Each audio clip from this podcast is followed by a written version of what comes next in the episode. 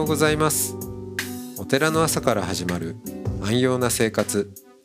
あなたのウェルビーイングが整うテンプルモーニングラジオ。各週でお届けするアンコール配信。今週は神奈川県横浜市浄土真宗なごみ庵。村上哲也さんをゲストにお迎えした2020年のトークを再配信します。トークの後は音の巡礼コーナー。全国各地のお坊さんのフレッシュなお経を日替わりでお届けします。このラジオはノートマガジン松本商家の北条庵よりお送りします。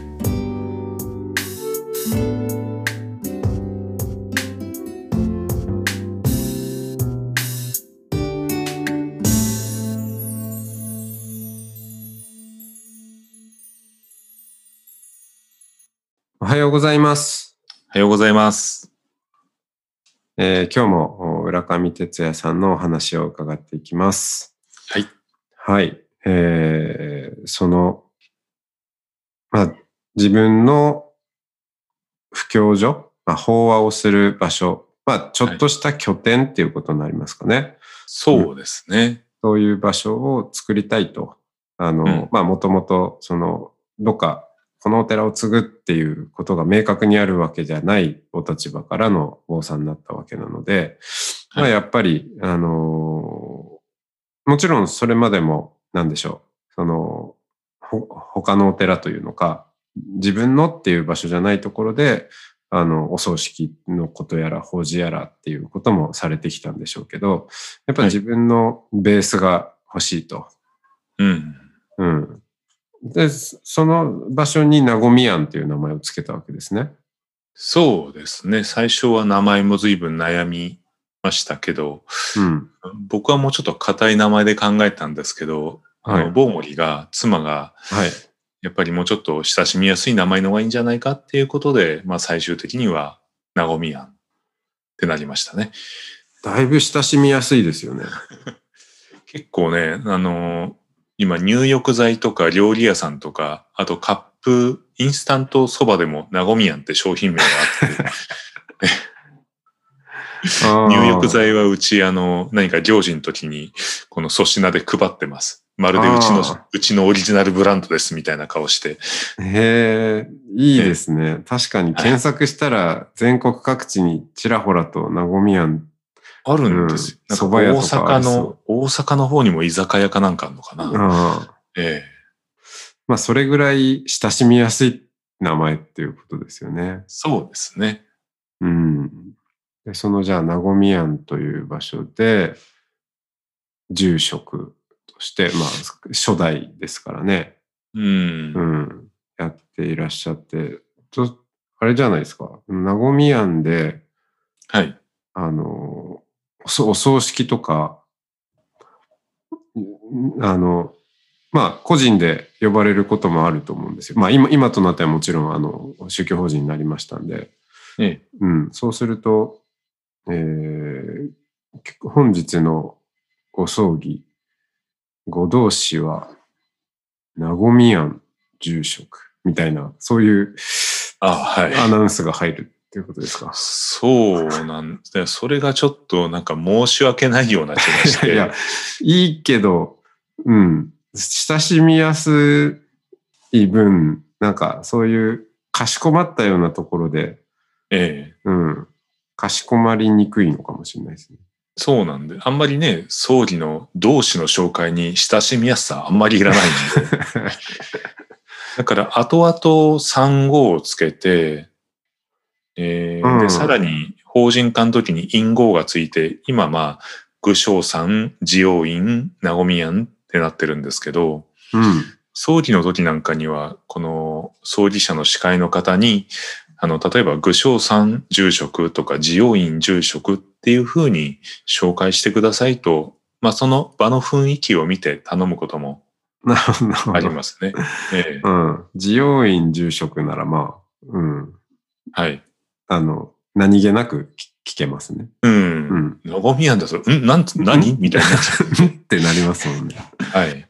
うん。確かに確かに。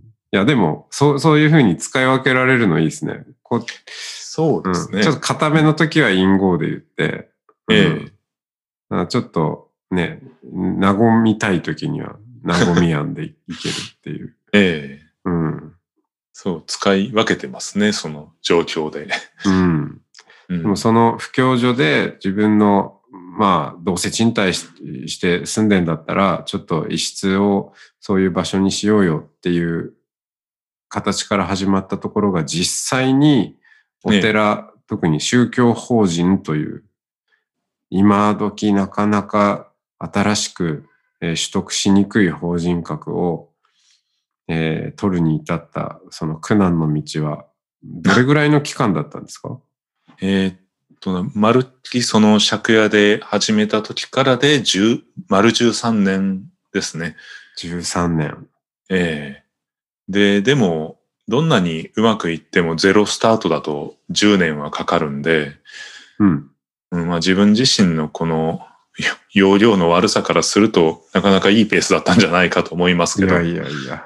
うん、13年。いや、すごい立派な、ね、歩みだったと思いますよね。うんいやいや。普通のね、お店とかだと開店 10, 10周年とかってあ結構続いたなってなりますけど、お寺ですとね、うん。2、300年でも新しいお寺ってなっちゃうから、まあ、昨日今日できたみたいなうちはね、いおりですけど、まあでも、10 13年がかりでようやっと法人化っていうのが、えー去年ですね、認められました。あの、令和という言語が、あーに正式に変わってからの、令和第1号の宗教法人はい。なんですよね。ええ。あの、当然そんなことを想定して始めたわけじゃないんですけど、この県庁との最終的なやりとりの中で、あ、その認可を下ろすのは各都道府県庁なんですけど、うん。え神奈川県庁の担当者で、どうやらこの、まあ、2019年の春頃に認可が下りそうだという話になって、で、当時、この令和になるのが、この2019年の正月になるんだか、4月1日になるんだか、みたいな状況になってたと思うんですよ。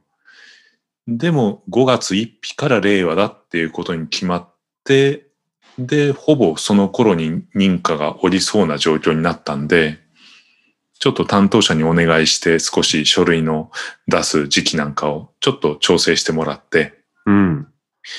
で、あの、5月1日から令和になったじゃないですか。はい。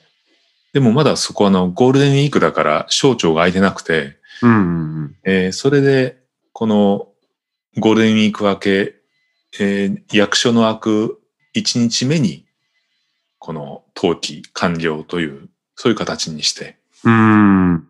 ですんで別に他にも同じ日に宗教法人が全国でどっかできてるかもしれないんですけど、おーそうそう、おーまあ数はないでしょうし、あったとしても同率1位というか、同率そうですね。同日一。初、えーうん5月7日という、いやー、すごいですね。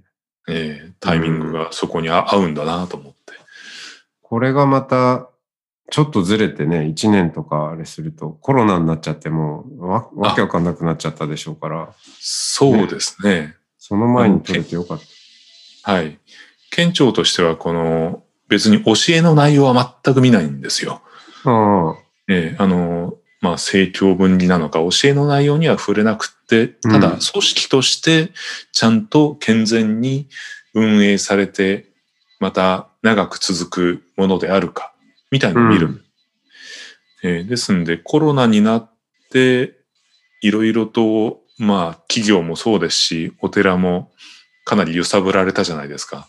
うん。1年ずれてたらもしかしたらちょっとまた伸びてたかもしれないなっていう。うーん。いそうですよね。ギリギリセーフだったなっていう気がしますね。うん。うん。宗教法人をね、これから作りたいという方は、ぜひ参考にしていただければと。まあ、ね、あんまそんな人いないでしょうけど。うん。いや、それぐらい大変だっていうことですよね。で、あ、うんそうそう、そうですよ。はいで、あの、お寺の場所は、あの、東横線、はい。東急東横線の、えー東白楽。はい、そうです。えー横浜からこの各駅で2つ目なんで、まあそんなに乗降客数の多いえー駅ではないんですけど、うん。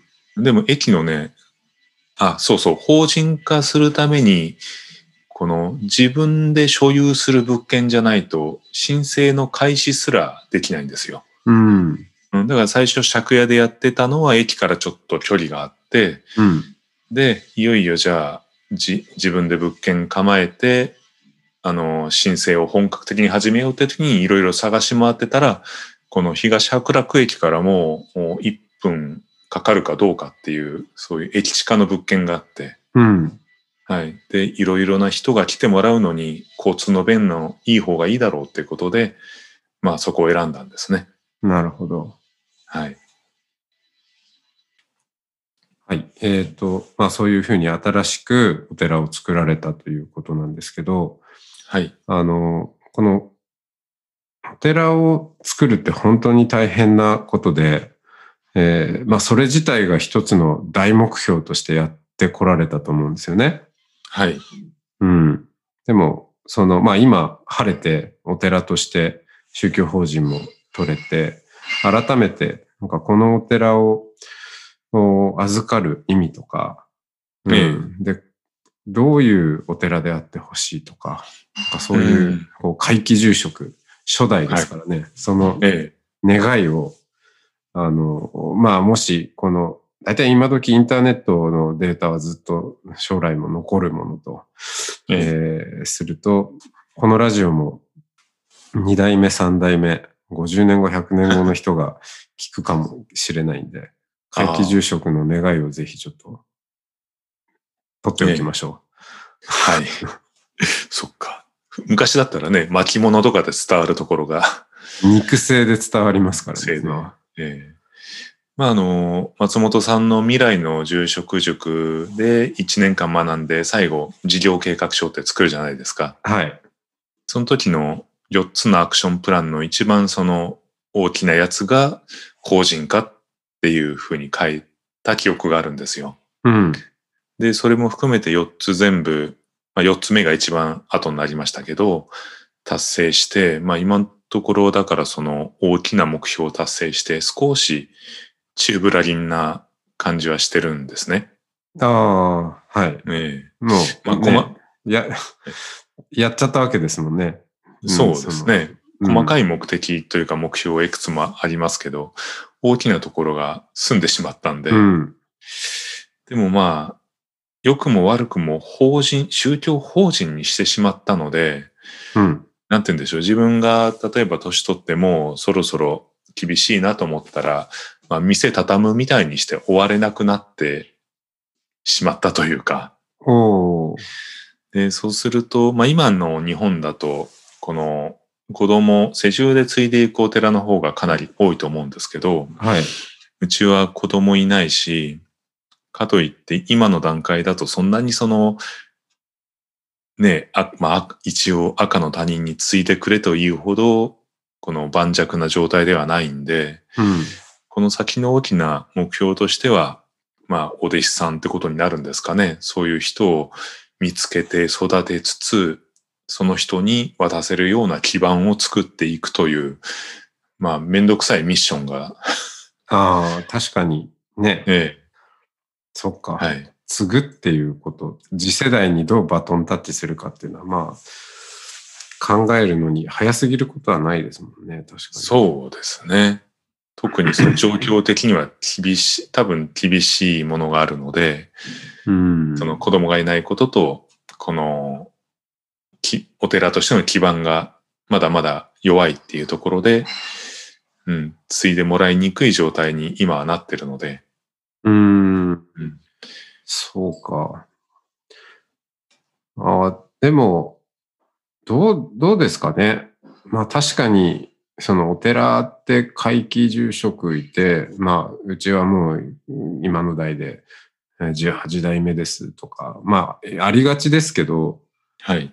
それと同じように考えなくても、まあ、あの、自分の代で、あの、まあ、閉じますとかでも、もともと自分の布教の場所として開いたもんなんでっていうのもありな気もしますけどね。なんか、ああ、うん。そっか。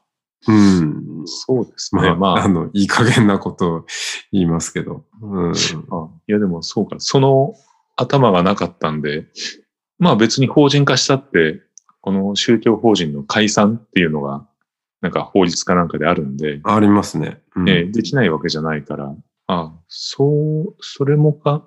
いやいや、いやいやいや、いやいやいやいや。まあ続けることを前提だけど、そういう方法がないわけじゃないっていうのは、そうだな。別に頭の片隅に入れといても。うん。うん。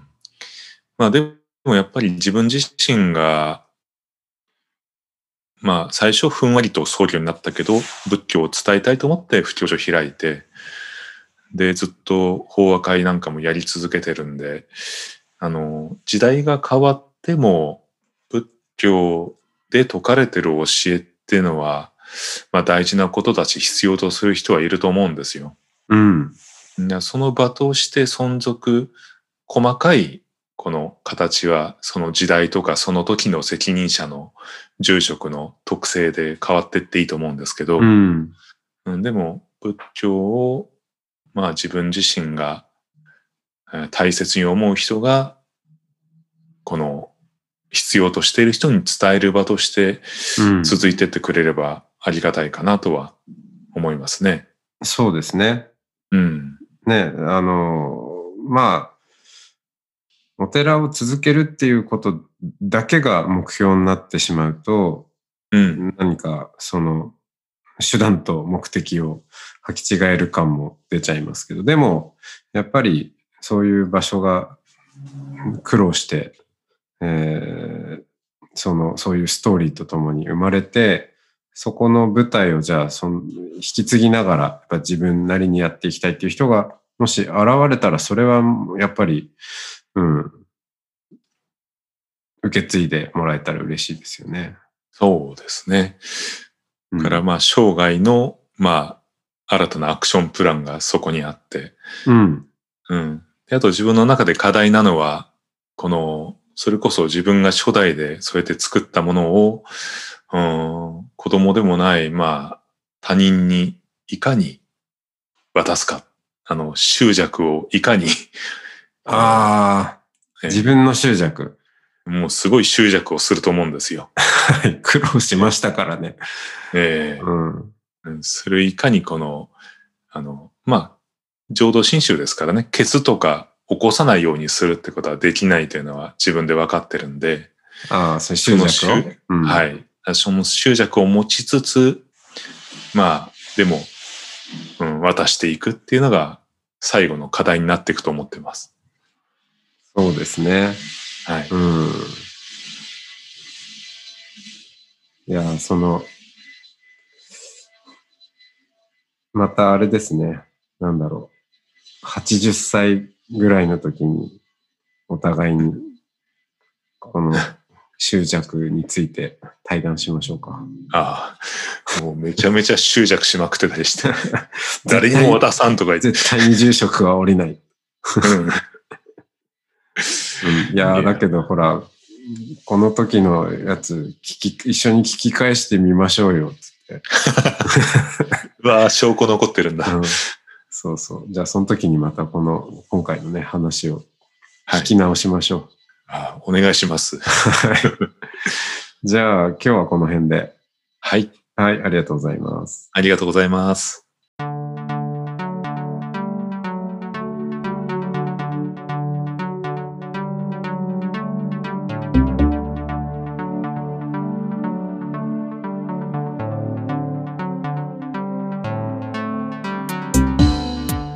いつもテンプルモーニングラジオを応援してくださりありがとうございます。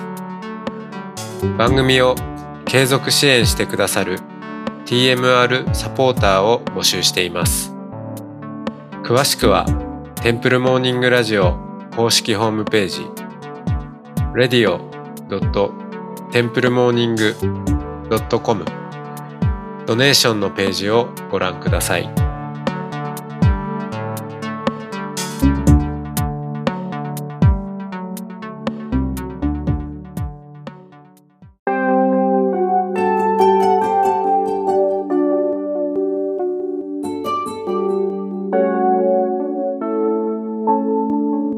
からは音の巡礼のコーナーです。全国各地のお坊さんのフレッシュなお経を日替わりでお届けします。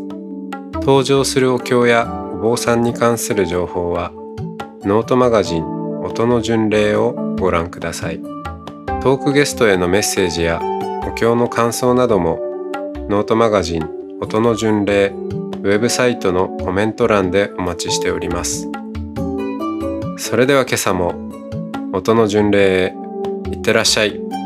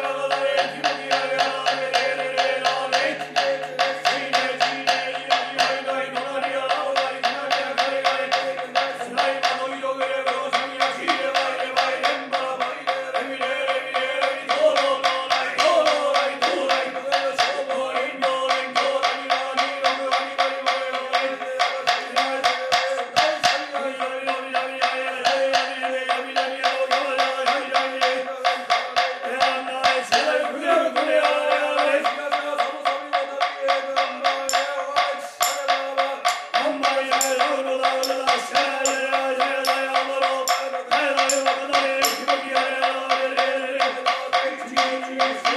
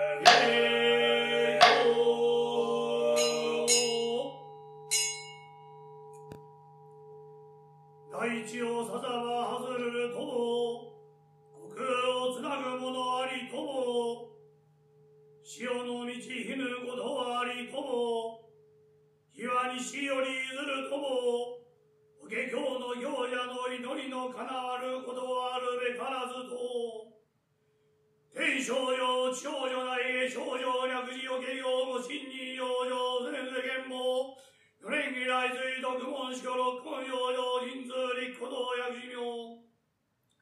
数市民余って独自したれまする大乗明法蓮華経唱えられまする女内目。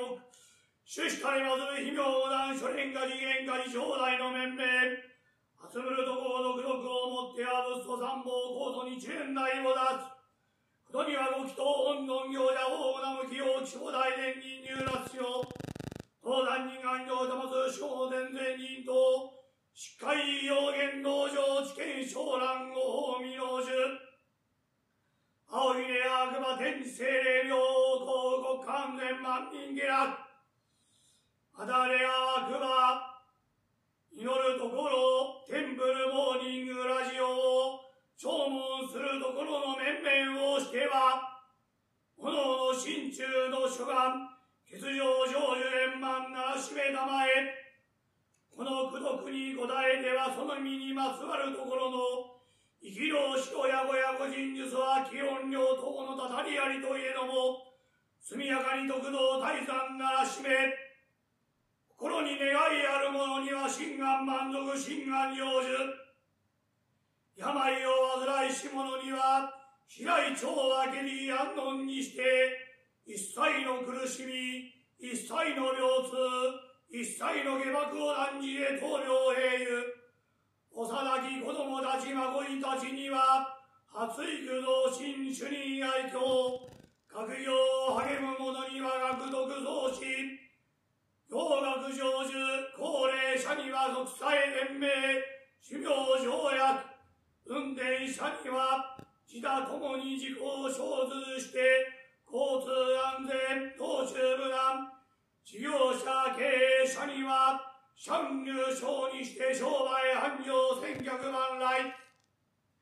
役年にあたる者には諸々の役を演じて幸運気を導き一切の生涯第三ならしめたまえことに祈るところは令和2年の幸いなる運気を、その身その身に宿し、悪しき運気は速やかに洗っとえ、とえ年の難、月の難、日の難、病難、水難、火難、源難、日々の交通の難と、初来の情難ありといえども、変に天にで、大難は小難に、小難は無難にとごしを加えせしめたまえ、それせ損笑いを増しますけるの字をもって、天民教下して我らを利益したも、感動の教愛民ご死後、感動の教の利益む。ぐ、ナム妙法蓮華経、ナム妙